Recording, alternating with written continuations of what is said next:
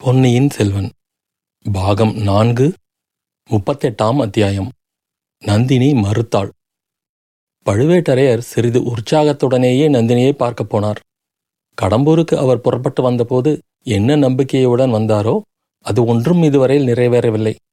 சிறு பிள்ளையாகிய ஆதித்த கரிகாலனை கடம்பூர் மாளிகையிலே தருவித்து வைத்து கொண்டால் அவனை நயத்தினாலும் பயத்தினாலும் தம்முடைய விருப்பத்தின்படி நடக்கச் செய்யலாம் என்று அவர் எண்ணியிருந்தார்.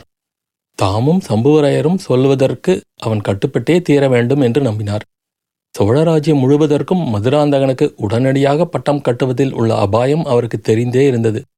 வடக்கே மலையமானும் தெற்கே கொடும்பாளூர் வேளானும் அதற்கு விரோதமாயிருப்பார்கள். கரிகாலன் அவர்களுடன் சேர்ந்து கொண்டால் உள்நாட்டு யுத்தம் மூண்டே தீரும். அதன் முடிவு எப்படியாகும் என்று யார் சொல்ல முடியும்? பொதுமக்களில் பெரும்பாலோர் சுந்தர சோழருடைய புதல்வர்களின் பக்கமே இருப்பார்கள். மதுராந்தகனுடைய தாயே அவனுக்கு விரோதமாய் இருக்கிறாள். காளாமுக கூட்டத்தாரை மட்டும் நம்பி உள்நாட்டுப் போரில் இறங்க முடியுமா? பாண்டிய நாட்டிலும் சேர நாட்டிலும் பாலாற்றுக்கு வடக்கே உள்ள நாடுகளிலும் கலகங்கள் கிளம்பினாலும் கிளம்பும். ஆகையால் இப்போதைக்கு மதுராந்தகனுக்கு பாதி ராஜ்யம் என்று பிரித்து கொண்டால் அதுவும் தஞ்சையை தலைநகராக கொண்ட தென் சோழ ராஜ்யமாயிருந்தால் பிற்பாடு போக போக பார்த்து கொள்ளலாம். கொடும்பாளூர் வேளாணின் செல்வாக்கை ஒரு வழியாக தீர்த்து கட்டிவிடலாம். பிறகு வடக்கே திரும்பி திருக்கோவலூர் மலையமானையும் ஒரு கை பார்க்கலாம். கரிகாலன் வெறும் முரடன். என்றைக்காவது ஒரு நாள் ஏதாவது ஏடாக்கூடமான காரியத்தில் இறங்கி அற்பாயுளில் இறக்கக்கூடும். அப்படி நேர்ந்தால் எல்லா கவலையும் தீர்ந்தது. இப்போதைக்கு பாதி ராஜ்யம் என்று ஏற்பாடு செய்து கொள்வது நல்லது. இளையராணி நந்தினியுடனும் கலந்து ஆலோசித்ததன் பேரில் பெரிய பழுவேட்டரையர் இத்தகைய முடிவுக்கு வந்து அதன் பிறகுதான் கடம்பூருக்கு வந்தார். கரிகாலனையும் அங்கு அழைத்து வரச் செய்தார். ஆனால் எதிர்பார்த்தபடி ஒன்றும் நடக்கவில்லை. பெரியவர்களுக்கு அடங்கி நடப்பதற்கு பதிலாக கரிகாலன் பெரியவர்களை அதட்டி உருட்டி அதிக பிரசங்கம் செய்து கொண்டிருந்தான். அவனுடைய கேலி பேச்சுக்களையும் இருபொருள் கொண்ட மொழிகளையும் பழுவேட்டரையரால் பொறுக்க முடியவில்லை. முக்கியமாக அவரை பற்றி கரிகாலன் அடிக்கடி வயதான கிழவர் என்று குறிப்பிட்டதும் இளையராணியை பாட்டி என்று அழைத்து வந்ததும் கூறிய விஷந்தோய்ந்த பானங்களைப் போல அவரை துன்புறுத்தி வந்தன.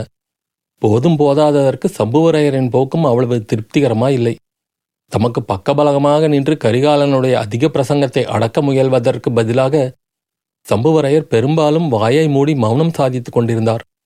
ஏதாவது பேசினாலும் தயங்கி தயங்கி வழவழா குழகுழா என்று பேசினார்.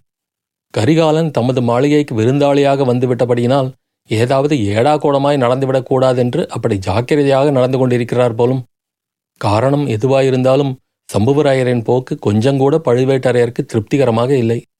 இன்றைக்கு கரிகாலன் கூறியதில் எவ்வளவு தூரம் உண்மையான பேச்சு எவ்வளவு தூரம் கேலி பேச்சு எவ்வளவு தூரம் மனதில் ஒன்று உதட்டில் ஒன்றுமான வஞ்சகப் பேச்சு என்பதை கண்டுகொள்வதும் எளிதாயில்லை.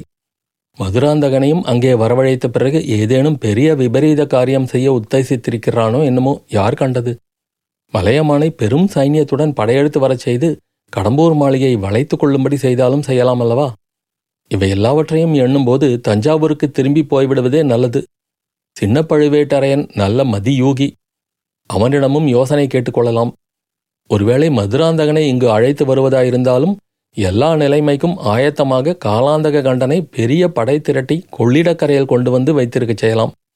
எது எப்படியானாலும் இளையராணியை இங்கே இனிமேல் இருக்கச் செய்து இந்த மூடர்களின் கேலி பேச்சுக்கு உள்ளாக்குவது கூடவே கூடாது.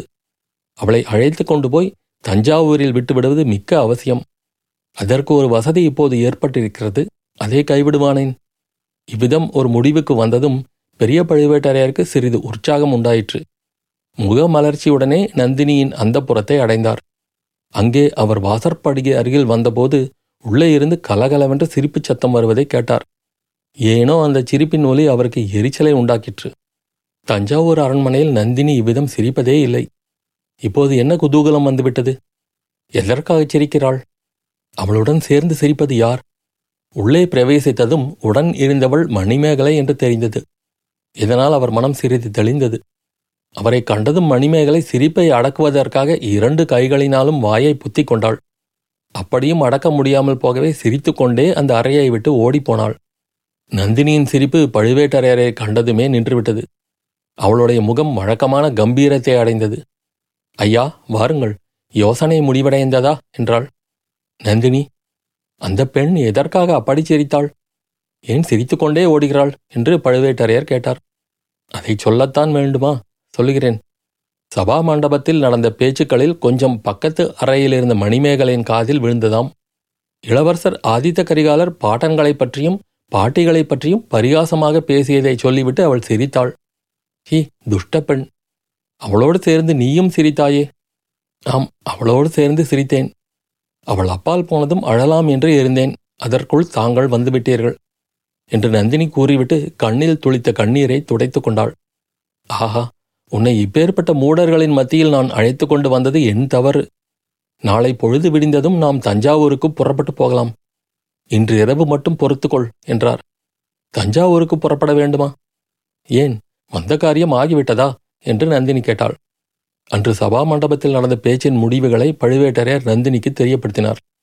எல்லாவற்றையும் கேட்டுவிட்டு நந்தினி சுவாமி தாங்கள் தஞ்சாவூருக்கு போய் வாருங்கள் நான் வரமாட்டேன். ஆதித்த கரிகாலனுக்கு புத்தி கற்பிக்கும் வரையில் நான் இங்கிருந்து புறப்படுவதாக உத்தேசமில்லை. அந்த கர்வம் பிடித்த இளவரசன் ஒன்று தங்கள் காலில் விழுந்து அவன் பேசிய பரிகாச பேச்சுக்களுக்காக மன்னிப்பு கேட்டுக்கொள்ள வேண்டும் அல்லது தங்கள் கத்திக்கு அவன் இரையாக வேண்டும் என்றாள். நந்தினி இது என்ன சொல்லுகிறாய்? இத்தகைய பாதகமான எண்ணம் உன் உள்ளத்தில் எப்படி உதித்தது? ஐயா எது பாதகமான எண்ணம்? என்னை கைப்பிடித்து மணந்த கணவனை ஒருவன் நிந்தித்து பேசினால் அவனை பழிவாங்க வேண்டும் என்று நான் நினைப்பது பாதகமா? இல்லை நந்தினி இதை கேள். எங்கள் பழுவூர் குலம் சோழ குலத்தோடு ஆறு தலைமுறையாக நட்புரிமை கொண்டது. அதையெல்லாம் மறந்து அறியா சிறுவன் ஒருவன் ஏதோ உளறினான் என்பதற்காக நான் அக்குலத்துக்கு விரோதமாய் கத்தி எடுக்க முடியுமா? சுந்தர சோழரின் புதல்வனை இன்று வரையில் பட்டத்து இளவரசனா இருப்பவனை நான் என் கையினால் கொல்வதா இது என்ன பேச்சு? என்று பழுவேட்டரையர் பதறினார். கரிகாலனுடைய காரசாரமான வார்த்தைகளை கேட்டபோது சில சமயம் பழுவேட்டரையருக்கே உடைவாளின் மீது கை சென்றது. அப்போது சிரமப்பட்டு மனத்தையும் கையையும் கட்டுப்படுத்திக் கொண்டார். தம் உள்ளத்தில் முன்னம் தோன்றிய எண்ணத்தை நந்தினி வெளியிட்டுச் சொன்னவுடனே அவருக்கு அவ்வளவு பதட்டம் உண்டாயிற்று. ஐயா தாங்கள் சோழ குலத்தோடு ஆறு தலைமுறையாக நட்பு கொண்டவர்கள் உறவும் கொண்டவர்கள். ஆகையால் தாங்கள் கத்தி எடுக்க தயங்குவது இயல்பு. ஆனால் எனக்கு அத்தகைய உறவு ஒன்றுமில்லை.